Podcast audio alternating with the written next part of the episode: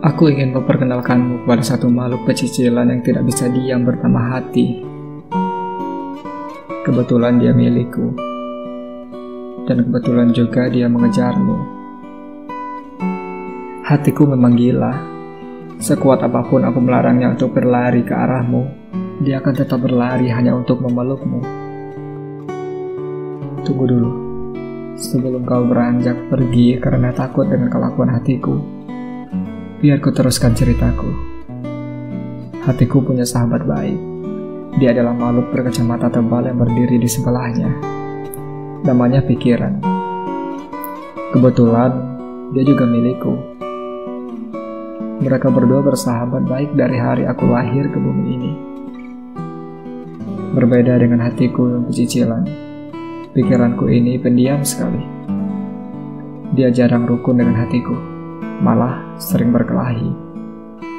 Alasan mereka berkelahi kali ini tentu saja karena hatiku ini ingin berlari ke arahmu dan pikiranku kurang setuju. Pikiranku percaya bahwa dengan hatiku berlari ke arahmu, dia akan berujung hancur. Pikiranku yang sayang pada hatiku tidak ingin sahabatnya itu hancur. Sebentar, izinkan kami berunding. Jangan dulu pergi. Aku mohon. Telah lama aku menanti sosokmu. Kau tangguh.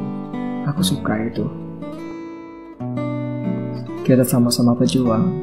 Kau berjuang menjadi jalan pulang, maka aku ingin berjuang menjadi rumahmu.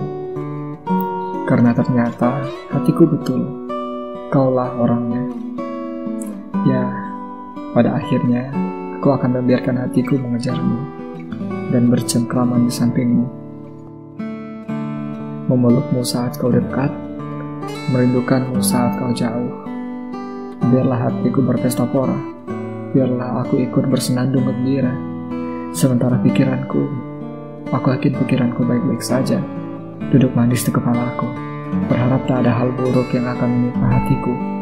Dan jika sampai hatiku hancur suatu saat nanti, aku tahu pikiranku selalu dapat diandalkan untuk membantunya kembali sembuh. Firsar, Firsari.